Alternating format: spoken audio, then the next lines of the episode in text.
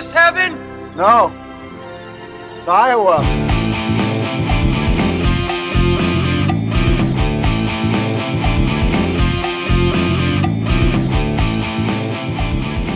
Ben, I got a great idea for the podcast. Yeah, it's, I think I heard. I think it's going to be an exciting new development for podcast listeners. But you tell them, Eric. You know how like vinyl's really big right now? Oh yeah, I think, I think we should just print our podcasts on vinyl. Uh, and and I've, I've actually reached out to somebody who can do it, and, and they do great work. They do fantastic work. There is one problem. So, what's the problem? Well, they don't. You know that how vinyl has a little hole in the middle. Uh huh. That they, they don't punch the little hole. You've got to. You got to punch the hole yourself, and if you don't do it right, it can be a little bit wobbly. But other than that, this company is just fantastic. So if you punch a hole in them, you'd have a good time. Oh, yeah. I mean, yeah. You, you, again, the, the record would wobble. It would be a bit uneven, but uh, you'd get some you get some great podcasts out of that. What would you say if you started listening to it and it sounded all weird? What happened? We're talking a mighty wind on the Pod of Dreams. Finally, in the news tonight, the music world mourns the death of folk music icon Irving Steinblum. Steinblum managed the careers of the Main Street Singers, the Folksmen, and Mitch and Mickey. The only fit- fitting tribute that, that we could come up with was a memorial concert. I'd like to think that Mitch would agree to do this, because I already said yes. Where else could we have such an event but Town Hall? We're very pleased to be having the folk people here. The acoustics are, are just perfect.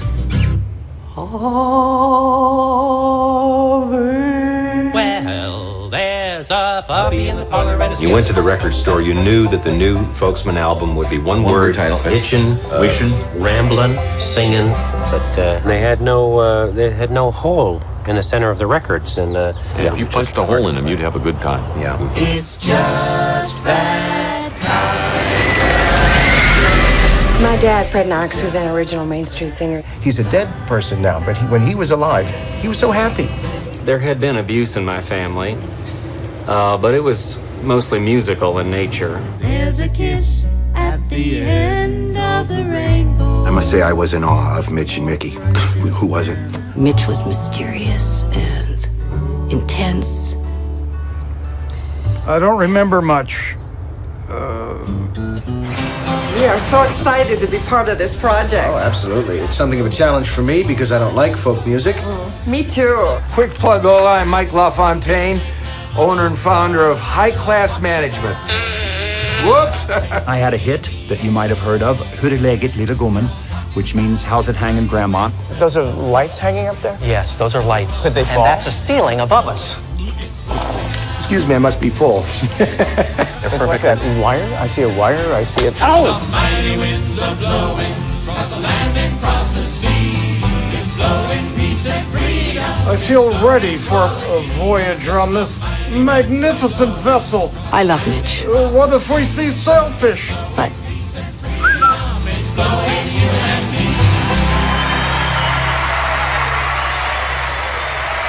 Hello, everybody. Hello, hello, hello, hello, hello. I'm Ben, along with Eric. This is the Pod of Dreams. If you listen, we will we're, pod. We're the new Main Street Singers here. The, the new Main Street Pod of Dreams? Yeah, absolutely. Yeah. Um, I, I picked this movie for a bunch of reasons, but one, I needed a little bit of a palate cleanser after David Lynch. As much as I, I love David Lynch, sometimes you, you you need to counterbalance a little bit of the darkness. Now, there's a lot we could talk about, but I have two questions for you, two big questions.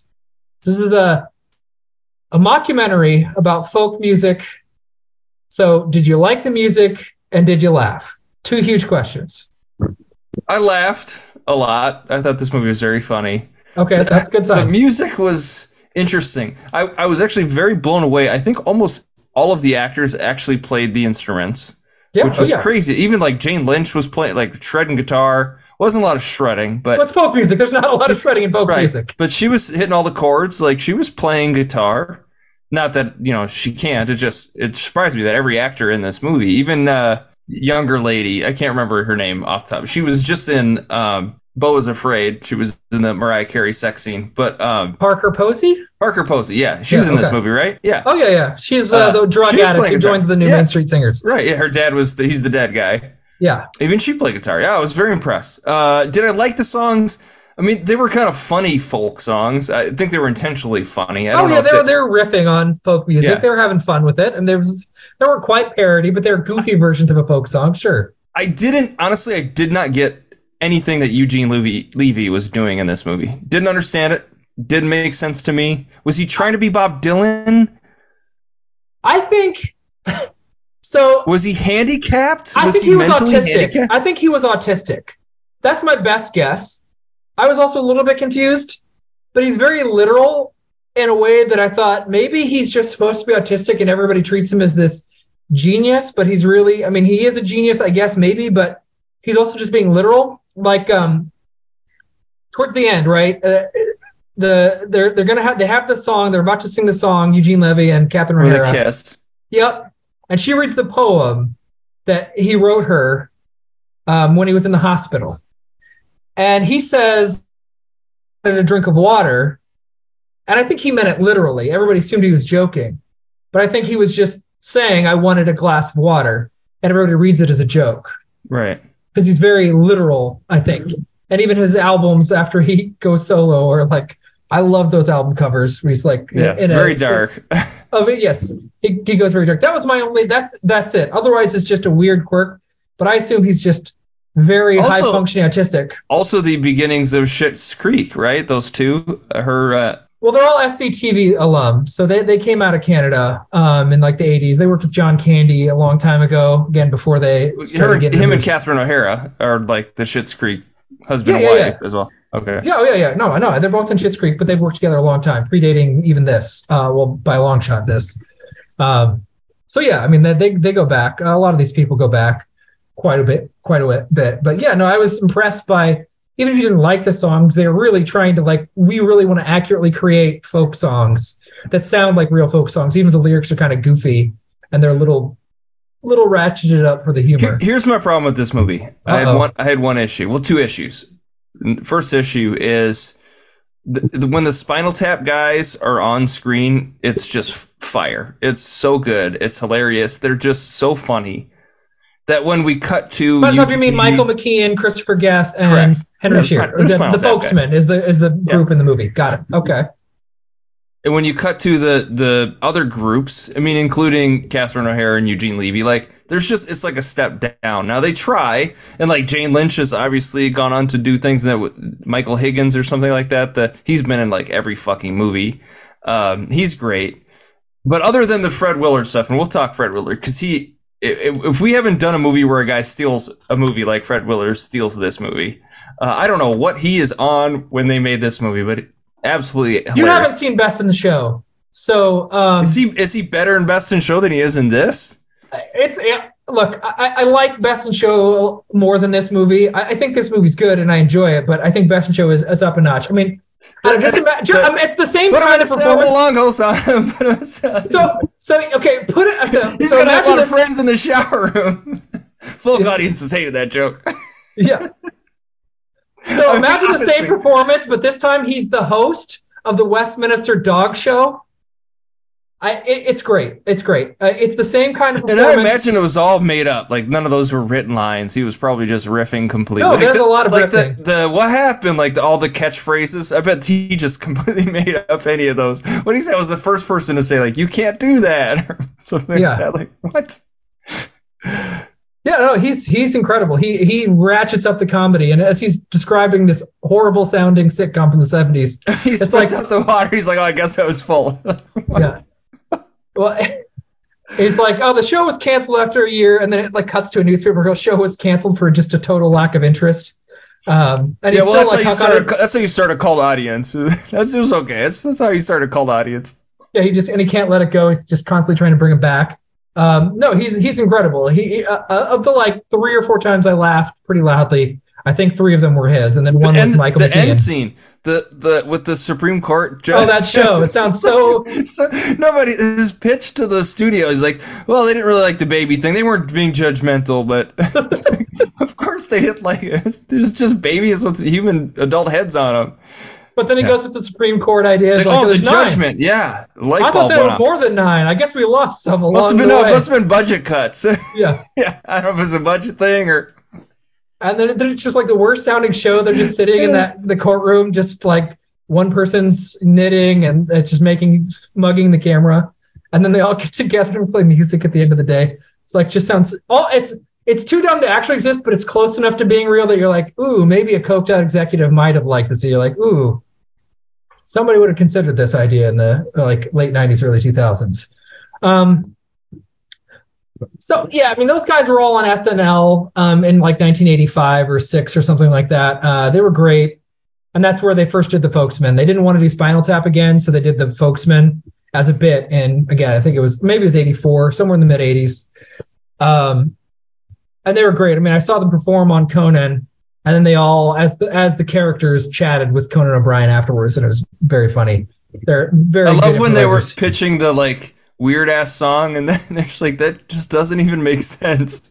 It's like the beginnings of time and occult shit, and they're just like, I, I'm just not understanding it. Like just the, when they have the banter between the three of them, it there's yeah, well, just nothing like was, it. And the, well, that was yeah. I mean, in the car when they're driving around, it's like, oh, you have a map, but it's not in the car. We're just gonna yeah, study it academically. Later. La- yeah. Study it academically later. Yeah. I'm not giving you any grief, but like when they're giving each other shit, they're just it's top comedy, I think. Yeah, they're great. I mean, that that's so because they're like, not mean. They're not mean to each other, too. That's they're like so nice to each other, but they're also still razzing the shit out of each other. It's perfect. Oh yeah, let's not point fingers about the song. Like, let's yeah. not. I don't think any finger pointing. That's not gonna help. Yeah, finger pointing is not gonna help us here. It's like, I got a bold idea. We just come out and do the same song. So have you been listening for the last ten minutes? And he's do like, you yeah, want we, the toothpaste, we, or do you want the? Like a toothpaste commercial. We can't just do the same song. The audience would just honestly be. And confused. Catherine O'Hara is, is just playing it sweet more than comedically. Kind of the thing is that she's just a lot more sincere. And some of the comedy doesn't land. The guy that's Catherine O'Hara's husband doesn't quite work. I don't know what. Um, the catheter shit. Yeah. That. I mean, it was kind of funny where she was at the convention singing her folk song. Like uh, the juxtaposition of that was just a little funny, but. Sure. Oh, sure. But and then. Um, Uh, what's her name? Stifler's mom. I can't think of the actor's name. Jennifer. So, okay, that was problem number two. Yeah, that was problem like, number two. What's going on here? Last, I think last episode we covered that there are a few actors I just don't care for. Jennifer Coolidge is at the top of my list of actors. Just don't care for anything she does. I don't find it funny. I don't even understand if it's supposed. I don't think she understands what she's doing. I, I think it's one of those things they just parade her out there and she just. Acts crazy and thinks that's that, that's hilarious, and people. I didn't know her accent was it was it Eastern European and the like was she, she supposed to be Latina? Up. I don't know. Yeah, it yeah was, I couldn't tell. I, it went from like I didn't like it. I didn't like I, it. I didn't either. No, it was it was bad. It, it like it brought the movie to a halt. It was the worst. It was it was the worst part. Um, I mean, I could. I, I, Catherine O'Hara was kind of in a different movie, but I thought her performance was good. It just wasn't quite on the comedic level. I mean, I guess I agree that it wasn't on the comedic level. Well, there was, I mean, there was some, she's the emotional center, you know, where they kiss right. and they're, they're sort of reconnecting relationship. Yeah, there's an undercurrent of sentimentality yeah. that and that, that she's really responsible for. She does all the heavy lifting of the emotion. Yeah, because Eugene really. Levy is like and a alien. And the new Main Street Singers are the zaniest stuff. I got some chuckles out of them. The weird color vibration stuff. We worship color. Any old person from the eighty-ninth dimension or whatever. I didn't didn't connect to that. Oh, it, it was very stupid. I mean, the, I want a little like, more. There's the one line where he's like, "I was abused musically, mostly. I was abused as a child, mostly through music." That was I got a chuckle out of that, but. But yeah, I mean, I, one of the things I wanted was a little bit more fleshed out for some of the stuff. It's like uh, so in like a Judd Apatow movie, he doesn't cut anything. The movies are like two and a half hours long. He he just stuffs it with all the improv that he thought was so funny to shoot, and a lot of it doesn't work. This is really trimmed. This is an hour and a half. This is like get in, get out, and does not linger. I wanted a little bit more. Certainly more Folksmen, but I would have wanted more of everything. I just wanted a movie about Folksmen. That's all. I, that's all I wanted. He would have just wanted a Folksmen, the the Spinal Tap version of the Folksmen, yeah. basically. Yep. And cut out all the their album stuff. Covers. It's like all one word. It's like free, freeing, or jumping, or whistling. It's like, oh yeah, good stuff. Oh, it was. Well, so, I, I, yeah, I mean, you didn't like the movie, but I guess you, I don't know how, do you like folk music in general? Do you like oh, I love Bob Dylan? Yeah, so that was one of the funny things about it is, like, there was this also j- joke when they did their performance, the concert, where, like, pe- the, they cut to the crowd and the crowd's, like, sort of, like, not into it. And there was the one guy's brother. Uh, so the movie centers around the producer of these three bands dies, right? Longtime producer, and his son puts on this concert for his yep. dad. It's like a tribute concert. But his his other kids, like he has another son and a daughter, they're not super into it. And his one son in particular does not care for this folk right. music. And they cut to him a few times and he's just like completely bored. Right. But th- I thought what was funny is like this type of music, like Mumford and Sons and shit like that, is like super popular. Like hipster music now would play really well. Like this shit would be really popular now, you know, with like a hipster audience. So I, I, I like that kind of music. I, I really do. I, I'm a big sure. folk fan. Okay. All right. Good. I didn't, I, I assumed you thought there was just insufficient shredding in folk to like well, it. You know, there's, I, I pre- uh, appreciate the musicianship and songwriting. I mean, I love Bob Dylan. How do you not love Bob Dylan? Come on. I love Bob Dylan. I'm not, I don't have the, the, I, I'm not as fiercely into guitar shredding as you are. You are the most into shredding of anybody I know. You, you just like a good, I mean, I like guitar a good shredding. guitar shredding, but it's not the only thing I like. Oh, okay. All right. Good. Well, good. I, that, that I, my I, I contain multitudes. Good. All right. Good. I'm glad. Um, I mean, I, I was impressed with all the music. I, I liked it all. I mean, even the the new Main Street Singers, like it's just over the top cheese, and it's supposed to be, and that's kind of the, what the group's going for. And I liked, I liked some of the settings. Right, the the new Main Street Singers are singing it like an amusement park, as people just walk by, and a few yeah. people like linger and watch, and it's like, oh yeah, I got I got glimmers of Spinal Tap. Um, But it, it was, I mean, they, they just spent so much effort trying to get stuff to feel right. I mean, the, from the N P R production, it, it's just spot on. Um, I mean, they just have these little moments. The guy, Ed Beagley, who's watching this, he's like, what if we had a big crane shot, you know? Yeah. It's some really Scorsese nice. shit. Yeah, it's like, well, I could make a couple phone calls. that, that would be nice, yeah. Oh, yeah, that'd be no, really cool. No, we don't cool. have a crane. Yeah. no, we don't have a crane. They're in, in, a, this they're in a van outside in a, a P B S truck. like, no, right, like have we have no budget for a crane. Um, I didn't get his jokes. Was he supposed to be Jewish? Like oh. he was Swedish and saying all the like Jewish phrases. I is that I didn't get the humor there. Was uh, they were just overstating how Jewish he was? I think that he was just. But using he's from Jewish... Sweden or something like that. Well, there's Jews, I believe, unless uh, th- I, as far as I understand. Um, but I mean, he was also like I was. Gewollt, I mean, he was just doing all the Jewish terms. It was fine. Those jokes didn't really land with me, but that's what I think they were going for. I don't know. But yeah, I mean, not all. I mean, this is improv, and so not every joke lands. No, and there's right. some patches yeah. where like Take stuff doesn't get hit. Yeah, you're putting um, shots up. I mean, but then they, but it comes fast enough that, I mean, I liked the transition to the seventies. Like they like, oh, we broke up the band and then we opened a, a shop in San Francisco, and it was a porn shop, you know, and apparently where Jane Lynch is going to end up working someday before she joins the new Main Street Singers. But it was just got the fidelity to all the, the experience. And it, it seemed like it was done by people who genuinely like folk music, even if they're poking fun at it.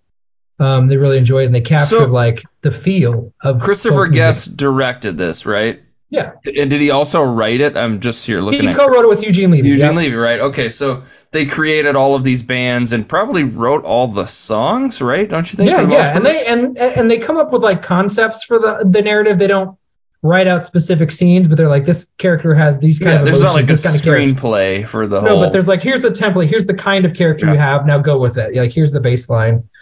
Um, like Jane Lynch's whole story, like I, I bet she made most of that up, but I, th- I thought that was pretty funny. She's pretty you know, great I, in this movie. I don't know. I, I mean, I like all the performances ex- except Jennifer Coolidge is the only one I actively dislike, and not all of them work or land super well. But I, I, I like everyone, even the small guy who's like, "Could I maybe take the uniform off?" Yeah, yeah. Like when you hit the sixth, you could take it off. It's like, well, I've been wearing it for a month. It's like just just these little moments. I want a little bit more because that guy. When Jane Lynch and, and the, the I can't think of the actor's name, uh, but they're doing some weird color ritual. Higgins. Uh, so Higgins. John Michael Higgins or something John like that. John Michael Higgins, yes. Yeah. Uh, when they're doing that, he's like staring at them and it's super uncomfortable. Like, I wanted that flushed out a little more. Give me a little bit more about how people feel about these each other in this big band. Like, you know, in your band that big, there's probably you're going to have some people that don't like each other because it's like eleven people or however big it was. Um, a little bit more of the tension that's kind of suppressed by the powers that be to make it fit into this. this. Wanted a little bit more of that. Um, but I mean, this is it's pitch perfect. I if you like this movie, it sounds like you at least liked it, even if you didn't yeah, love it. You I really liked it. liked it. I enjoyed then it. Quite a bit. You really ought to check out Best in Show. Well, um, I, I, I mean, I love Spinal Tap. Spinal Tap's f- phenomenal. So oh, did Christopher Guest not direct Spinal Tap? Because isn't that Rob, Rob Reiner? Rob Reiner directed that one. But they were a big creative part of it. Obviously, they came up with the concept and they helped develop it, but it was actually directed by Rob Reiner. Because it's not literally like the first sort of mockumentary movie ever, like where maybe the concept I, I of know. where you're talking to the camera and it's it's a documentary. That's it's it's what's interesting because uh, Documentary Now, a show I don't know if you've ever seen. I've seen it's the first episode, which absolutely I really like. Hilarious. I love that show. But that show is literally just like documentaries that are funny. This this kind of crosses the line because it's not a documentary. There's no like narrative to it. It's just all of a sudden kicks in and there there is a camera following people and then they're doing this sort of confessional cutting in between those. But there's no real – it's not like a documentary at all in any real sense. It's it, there's no start and end to it. Other than it's just sort of the narrative of the movie. It's structured like a documentary. Uh, you know, it could, I mean. Only in that there's like voiceover and then it cuts to the confessional, but there's no overarching story to it. I mean, it, well, the thing is, it's about a reunion. Who's filming it? Who's filming it? We don't ever see, or there's no reference. That's true. That's true, but it's still structured like a documentary. Yeah, we don't know who's shooting it or why, but it's, it's like, like a magical thing where it's a documentary. We're but just documenting this reunion concert. That's what we're doing. We're we're seeing the start to finish. You get the cutaways. These are they're exactly like you see in documentary, right? To newspaper articles, photographs, callbacks. Like here's going to zoom into this as this person's talking. It's it's totally hits the format. Um, it culminates in a concert. We even get the after. You get that little epilogue. Like okay, we see the concert and then. The camera crew follows back. But there's no later. Documentarian, you know what no, I mean? It's, no, it's, of course not. That's the fictional part. Yeah. Um, it doesn't exist in real world, but this could this could be a documentary. I mean, I, I've seen these documentaries that are very structured, very similar to this. You you hear, oh, here's the beginning. Yeah, reunion. Con- it's about a reunion concert or something. We talked like that, about yeah. the social impact and how things dissolved, and um, yeah, we're spread a little bit thin. Trying to cover three groups, I guess. I mean, that that's fair. That would be my one complaint: is we didn't need the three groups. Just do the one group. You can still have those characters kind of inter, intermingle in between this main story, but we, we didn't need three groups. But the improv is so spot on. Even when the folksmen are like meeting each other, like, oh, look at these fellas. I think I've worked with your sons before. Young. It's just like yeah. dorky humor that those characters would have amongst each other, right? Like just, just the kind of yeah. jokes that they would make. Not necessarily because we're in a movie that like, haha, we're trying to make it, but like this is just the kind of stuff they would say. I didn't think the transgender joke worked all that well. I don't know. I mean, they stuck to it. When they did the Conan appearance, yeah. he stayed cross-dressing. Oh, really? Did he? Yeah, okay. he, as whatever Marlene or whatever the name was. Um, I mean, they, they played it as authentically as possible. I saw two guys trying to be as supportive as they could, despite the fact that they clearly hated it. Um, he's like, oh, it's almost poetic. And Christopher said, almost. yeah, almost. Almost. Yeah, because it's like all of a sudden they have this big sort of newfound fame, and then he... comes out as a woman is, you know, that would be a challenge, I think. And he has, of course, the joke is that he's the big bassy voice, right? He does all the right. bass lines and uh, the mutton I didn't chops. understand that. What does he say in that song? The E I O, like what? Eat? What are you talking about? Eat at Joe's? Is that what he says? Eat at Joe's. Yes, it says Eat at Joe's, but the sign the, the in the in the fictional world of the song, the J isn't flashing, right? It's like think of a shitty fluorescent sign, but the J doesn't light up. So flashes eat uh, at oh. Okay. The joke is that all the right. J doesn't light up. Yeah, because isn't that the song where they go through and talk about all the things that are at the restaurant or something like that? Eventually, they're going to say you can get this stuff, this stuff. Yeah. Yes, all the kinds of food that they have. Yes. Um, but then they do the, the barnyard song, which does have E I E I O in it, I think, or whatever, like the barnyard. Where are my cows? Oh yeah, all the different. Yeah, and they have the audience. Yeah, that was weird. I didn't didn't. gel with that. I don't well I didn't gel with it either. It looked that was be annoying. It was somewhat Raffi-esque. Did you ever listen to Raffi or have your kids listen to Raffi? Oh yeah, I yeah. remember Raffi. I mean, he was big time folk, folk music, you know, but it, that like turns into that sort of kids music then. But at Borderlines, do you know who Ray Stevens is? C- Cat Stevens? No, Ray Stevens, not Cat oh. Stevens. Oh, different guy. No, no Ray Stevens. Know. He did these like goofy. Um, kitschy joke song. My grandpa was really into Ray Stevens, so he's like, uh, they had a song called The Streak. Oh, yes, they call him The Streak. Wee! It's about a streaker, song about a squirrel getting loose in church, and these kind of just goofy joke songs. It reminded me of those. Um, very, very, very similar. Um, no, I mean, it's it's a mockumentary. I suppose we have like Little Dicky now that does joke songs, you know. I've not What's seen that say? show, but. Well, he's he's like a rapper, too. He has, he? has oh, a record, okay. yeah. Um, okay. I'm just saying that's not a genre that's really big anymore. You know, the, no, there are really kitschy, corny, the joke funny, songs. funny joke songs. You know, yeah, they don't. They don't Adam they, Sandler was kind of the king of that. You know, his oh, for sure, huge. His his records were yes, very yeah. big in the nineties for sure. Oh, yeah, all my friends had it and listened to his stuff. Um, yeah, I mean, and this is also style. Like, so we had The Office, which did the whole documentary thing, and The Office tried really hard to justify why it was a documentary for a while. Well, after a while, but for most of like the first couple seasons, it really didn't make any sense what was happening. Like they did, they did eventually kind of talk about how they were making a documentary about that office, but there's some in the earlier seasons where they acknowledge and they he talks to the camera crews a little bit, and at one point the camera crew doesn't get to go back into a hospital, so it's there. But my, my point is that yeah, this was a style that's popularized, and now it's it's there in T V, but it's not in movies. I can't think of the last movie that was kind of like this. You, you mentioned Documentary Now, but I can't think of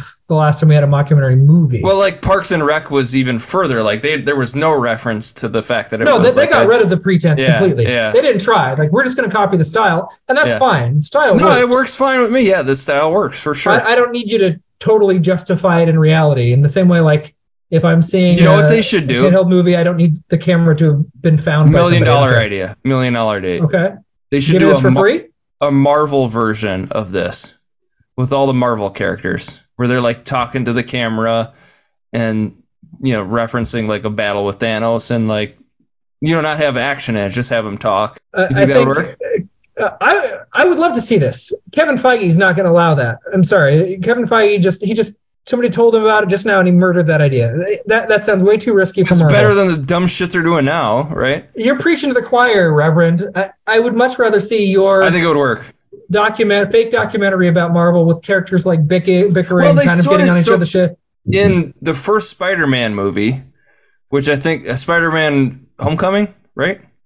Yes. Oh, okay, sure. The ha- first half of that movie starts with him filming the Civil War battle where he like he's he's got it on his phone and it's like cutting right. back and forth. He's just like doing a TikTok. Oh my God, basically. I'm watching the Avengers. What's yeah, he's on, like guys? Puts his phone. He's hold on, I, and then he I gotta go fight Captain America. He puts his phone down and then he's like, oh man, Captain America just like kicked my ass.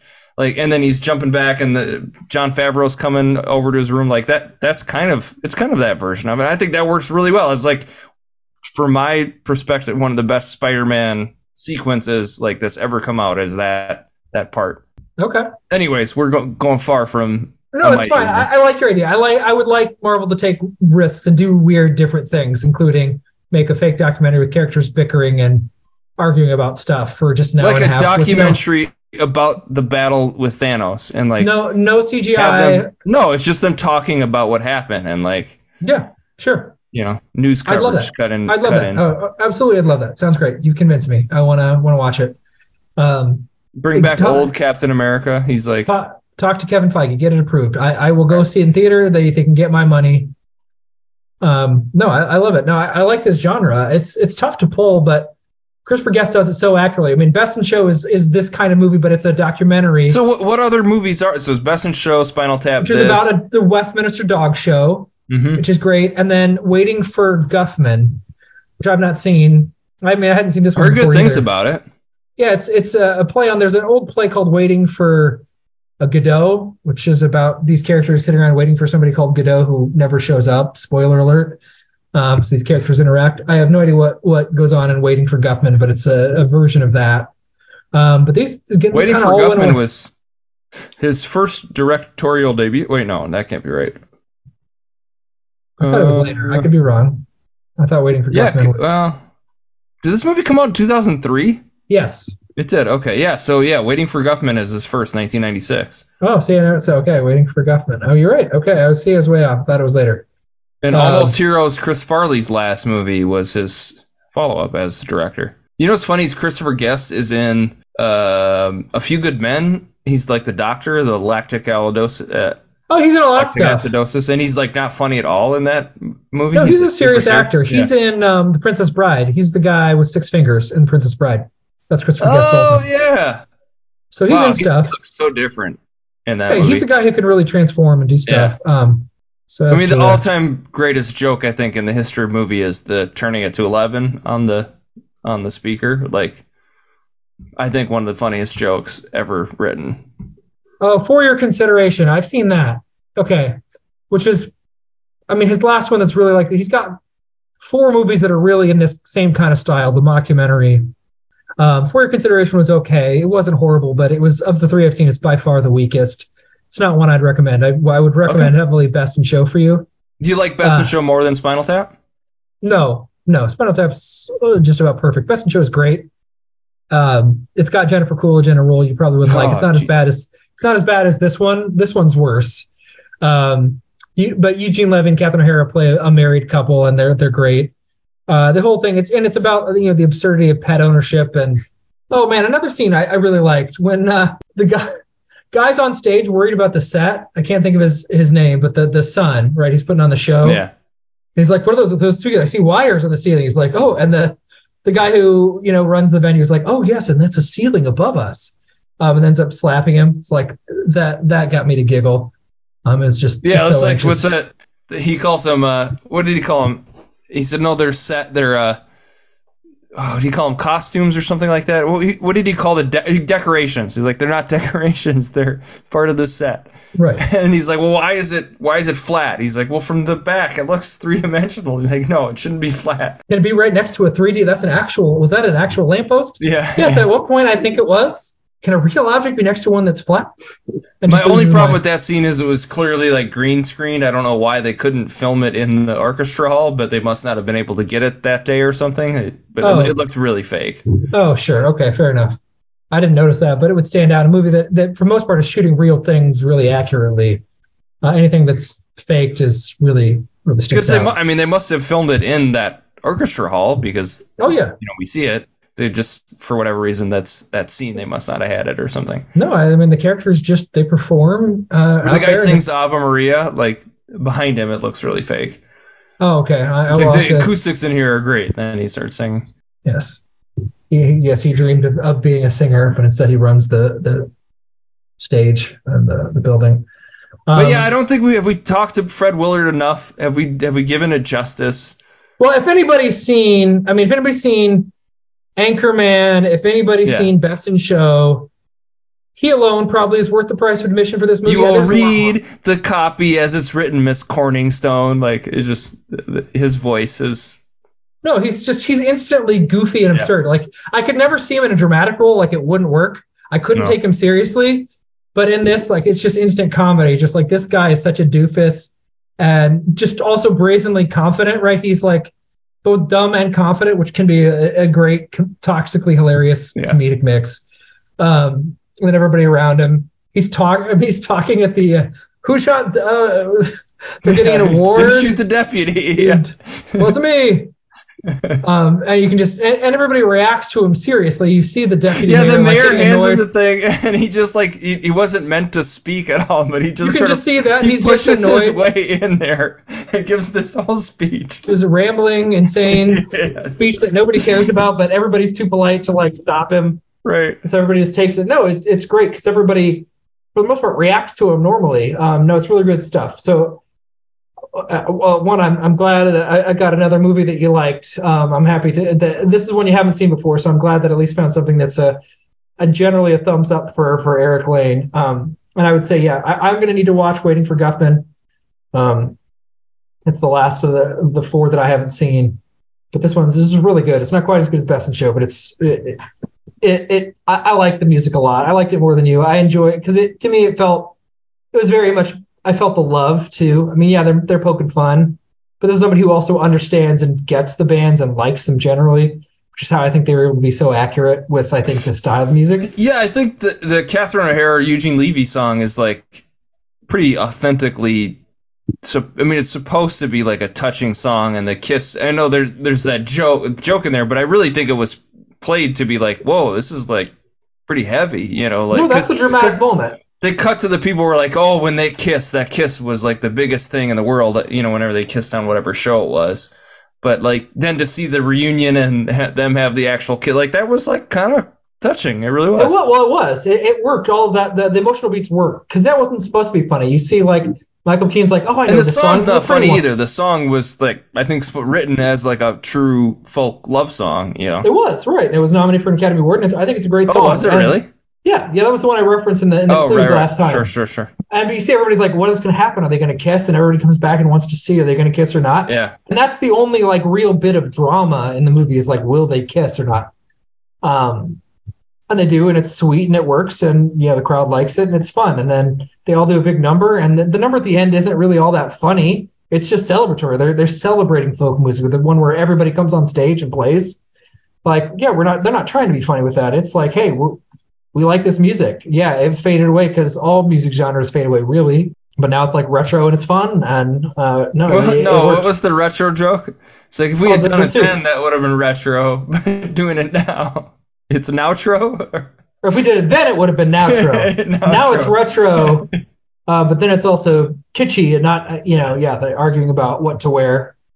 Um, no, it was great. I mean, yeah, I, my biggest thing is, yeah, I, I would have wanted more of the movie. Yes, cut out Jennifer Coolidge for. The role if is, we uh, to do it now would be retro. To do it then was very outro. yeah. Yeah. Uh, um, no, yeah, it's just a great bit of riffing from those guys who've done improv together for a long time and really, really great. And I, I, I also every they're time not I hear, quite as good as as the Pot of Dreams, but they're close. I mean, we're yeah, they'll, probably they'll top get a level someday. Improv. I was. I, But Harry Shearer, I always hear Principal Skinner, you know, from The Simpsons. I just can't ever escape that. Like, oh, when I close yeah. my eyes for a second, it's like. No, maybe it's the kids who are out of touch because he's just got that distinct bassy voice. Um, but I mean, they, they spend so much time on the outfits and the, the costumes and the looks of the characters. And I generally, again, liked every character, um, even the dopey ones. Um, just, yeah, it's just very good. And it, just Eugene Levy having a conversation with uh, the guy who's like, no, you got to show up. It's a process one day at a time. And there's just people having hardcore sex in the room next door, and they just look at each other awkwardly, like nobody knows what to say, and, and that works comedically. Like nobody needs to say anything witty. It's just two characters like, oh, I don't know what to do. they're, they're very loud and aggressive next door. Um, but hey, I mean, what would you, what, what rating would you give this? Where are we at here? See, I vacillated between three and a half and four. I probably settled on a four. I, I mean, I. Uh, Spinal Tap's probably a five-star comedy, I think. That, if it's I, flawless. What's yeah. what's the flaw with, with... So, I mean, this isn't as good as Spinal Tap. No, so. I, I agreed. Yeah. And it's not as good as Best in Show either. Um, and it's weird probably I, maybe three and a half, now that I'm thinking about it. I think it's probably three and a half. Comedy's yeah, think, tough. Comedy's tough because, like, like, do the jokes work? And for the most part, they did. I found it funny, and Uh, I enjoyed it. It was kind of an interesting movie, and it's music. I love music, and so yeah. I mean, three and a half, four in that range. Yeah, I, I, it's, it's interesting because you got me rehyped for it. Because this movie, like, I really enjoyed watching it. I had a great time. I was like, man, I, I laughed. I felt for the characters. Um, I was like, man. I actually, really appreciate- the, Fred Willard. It's Fred Willard brings it to a four star just for his, and he's hard. See, that's the other thing is whoever is deciding to put Fred Willard in these movies, they use him the exact right amount. Correct. I think I think any more would maybe be too much, but whenever he pops up, he's in like four scenes of this movie. He's so great. So four for Fred Willard. Okay, yeah, and that well, that's the thing is like they do get the balance generally right. I mean, I know you want more folksmen, but. Like, okay, they balanced, did a pretty good job. I guess if the new Main Street Singers stuff didn't land as much, okay. But they, they really tried to balance it out pretty well, and they get the right amount of Fred Willard, you get the right amount of sen- sentimentality um, with Catherine O'Hara's character. Yeah, Eugene Levy's performance. It's tough to quantify, but I mean, I just think I he was autistic. I just didn't get it. I didn't I was get like, it. This guy's got to be autistic. That's the only explanation is he's playing a man who's literally autistic. Um, that's the only thing that makes any sense because he's very, very literal and just describes things in, in, in a very rudimentary way. But it, yeah, it's it's his his is jarring. I mean, yeah, I, I guess I am a little ambivalent about his performance because it is tough. But I kind of like I enjoyed watching it. And I kind of it kind of escaped my mind. It kind of got a little ephemeral. And I kind of had to, like talked myself into a lower rating. Now you talked about it again. You got me hyped up. So I, I I'm I'm probably I will go four. I was going to go three and a half, but you. You kind of talked me up to a four. I mean, this is a really good. This is a twenty-year-old comedy. I mean, this movie came out twenty years ago, and I got some real laughs out of it. Yeah. Even a few laughs is probably enough to me to justify it being a good movie. And I got sorry, had you not seen this before? Correct, I have not seen okay. it before. All right, so it was a, a first-time watch for you. You know, that's part well. of why I was like, I, yeah. I love Best in Show. Why not check this out? Um, I think it'll be great. Um, you know, I, that sounds up my alley, and I think these guys are good. And that performance on Conan was great. I mean, it was genuinely, genuinely funny, and the, their cover of "Start Me Up" was great. They did, I mean, they did a folk cover, Start Me Up, and it's it's worth a watch on YouTube. If you do Folksmen, Start Me Up. You like Folksmen, you'll you'll like the the Conan, you'll like the song and their appearance afterwards. Um, it's really great stuff. But uh, I'm glad I'm glad you liked it. It makes me happy. My favorite thing isn't arguing with you, Eric. It's it's finding a movie that you haven't seen before that you like. That's the that's the best part of this. So I'm glad. I can't do my work. What happened? What happened? I got the wet wig in. I don't know what that one was. Uh, hilarious. And people would laugh, and it just people thought that was so funny. It's like, man, this guy is. Got a lot oh, of like the little things. The way he whispered, like I was on a show in nineteen seventy-four. No, just, like, he, yeah. He does that, like, yeah. Okay, buddy. Yeah, I'm, I'm so glad you didn't say the year. We thought you were a young guy, and you, you kept us with that. Um, it's just just great. Um, so yes, a, a strong recommend. It's not streaming or you got to pay for it, but it was I, three dollars or whatever well spent. I you know, had a good time. And it's it's an hour and a half. It's not super long.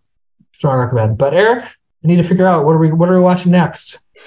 Okay, I will give you some clues. See if you can guess it, um, and we'll go from there.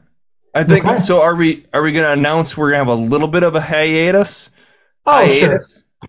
Yep. All right. Yeah, we're gonna take a little break. We're transitioning to it's getting to be football season, so we're gonna transition to spending a little more time and energy talking Big Ten football. So if you're a big fan of Big Ten football, that's coming back. If you're not, sit tight. We're just hibernating. Football will end, and we'll we'll be back talking about movies. Well, but uh, we I think we've officially called this season two of the oh, Pod yes. of Dreams. So. We'll take a break, and then we'll probably finish season two towards the end of the year, and then maybe sure. start season three. Is that happening? Maybe. I we'll hope see. so. Stay tuned. I want more.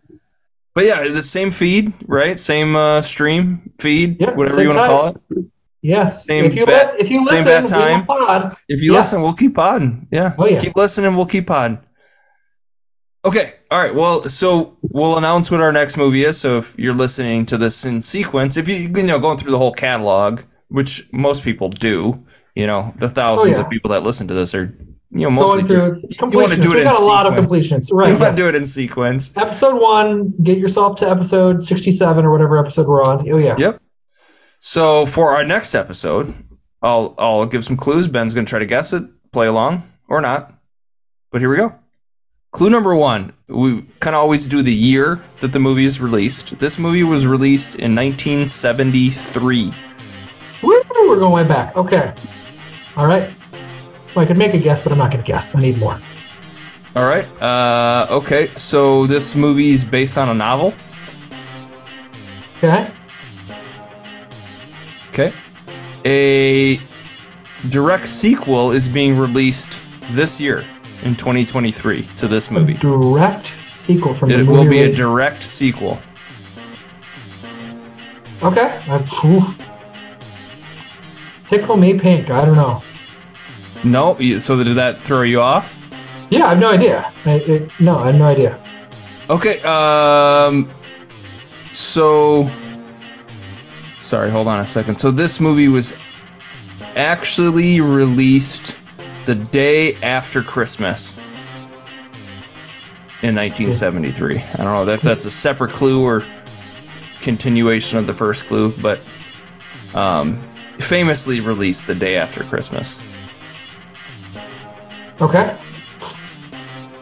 Uh, adjusted for inflation, this movie made more money than The Godfather, which was released two years before it. Okay. Nope. Still no guess? No. Um. Okay. Well, I, was that five clues or uh, four? four I clues? think that was four. I think. Give okay. me one more. Uh, one more clue. So, um, all right. Stephen King once said that this movie is uh symbolizes Vietnam. It's a, symbolizes it's Vietnam. Symbolism for Vietnam or a metaphor for Vietnam. And what? The Watergate scandal. That actually probably throws you off more than gets you closer to. Uh, what in the world? Um, it's so it's obviously it's not about Vietnam necessarily. Maybe it no, is, but anyways, it's symbolism. No, so it's, it's not about Vietnam. Yeah, it's a, it symbolizes Vietnam. Uh, it's, it doesn't star it, at the time. It didn't star any famous actors. Okay. Uh, the director of the movie just died, like yesterday. Uh oh, I don't think I know who this director that just died is. Tell me, who's the director? William Friedkin. Is this The Exorcist? The Exorcist. Yep. Has so there been a bunch? Have there been a bunch of sequels? Right. This is what's confusing. So David Gordon Green, the guy that did the Halloween movies, right? The reboots, the ones that just came oh, out. Oh God! He, no he, thanks. He, he made it so as if they were direct sequels to the original Halloween, excluding all the other ones that came out. He's doing the same with the Exorcist movie. So this Exorcist movie that actually comes out in September of twenty twenty-three, you maybe have seen previews for it. I have. Uh, is supposed to be a direct sequel from the first one without reference to any of the actual sequels that came out. So not Exorcist two, The Heretic, or whatever the sequel is. Which I've all. never seen any of the Exorcist. I've not series. seen no, and I don't. I don't but need to also, see. They made the William perfect Friedkin. Exorcist movie in nineteen seventy-three. I don't, I thought, we don't need any more. Let's, let's talk about it. Let's discuss Spoiler it. Alert, I love the movie. I'm excited to talk about it. I don't need any William sequels. William Friedkin Sorry. just died yesterday, um, so I thought, what a perfect time. Plus, the sequel's coming out. It has a lot of synergy. I haven't seen it in a very long time. Um, I think arguably the scariest movie maybe ever made. Oh, this movie's never scared, but it's fine. We'll talk about it. This movie's never really scared me all that much, but I love it. It hasn't really. I didn't see it at a time when maybe I was the greatest horror movie ever made. I don't know. That's in the conversation. Sure, some people would say that. I know some people that love it. Some people would say The Shining. Some would say there's a whole long list of movies that would get consideration. Um, no, Exorcist. All right, great. I haven't talked to the seen The Exorcist in a while. Great excuse for a rewatch. So I, just reading Wikipedia, there's some interesting things about when it was released. Like I said, the day after Christmas, which was kind of a, a tricky thing when there's satanic rituals and exorcisms. Back when people were way more bothered by this kind of stuff. Yeah. Now there's been a bazillion knockoff Exorcist movies. Well, and also how Eric Lane. gigantic hit of a hit this movie was. Like insane oh, yeah. how much it made, how much money it made. Uh, ran in the theaters for over two years, I believe. Crazy. Oh man, what a time to be alive when movies could do that. Well, we might be approaching that because of the writer's strike. I've I've heard that maybe oh. no. And the actors' strike that maybe they're not going to release any new movies. So like Barbie and Oppenheimer and Mission Impossible and all those movies are going to stay in the theater for a very long time because they're nothing's going to be released because they can't promote it. So okay. There's no talk shows and the actors can't go on whatever to promote it. So okay, fascinating. Anyways, all right. The Exorcist. Uh, I think it's.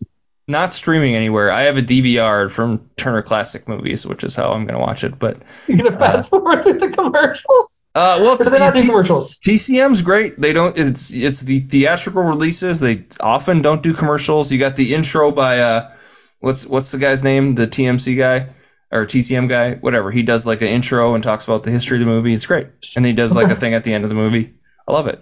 Just big fan of Turner Classic Movies. Okay. Sounds great. All right, so when we meet again, The Exorcist. Bye, everybody. What happened? You can't say that.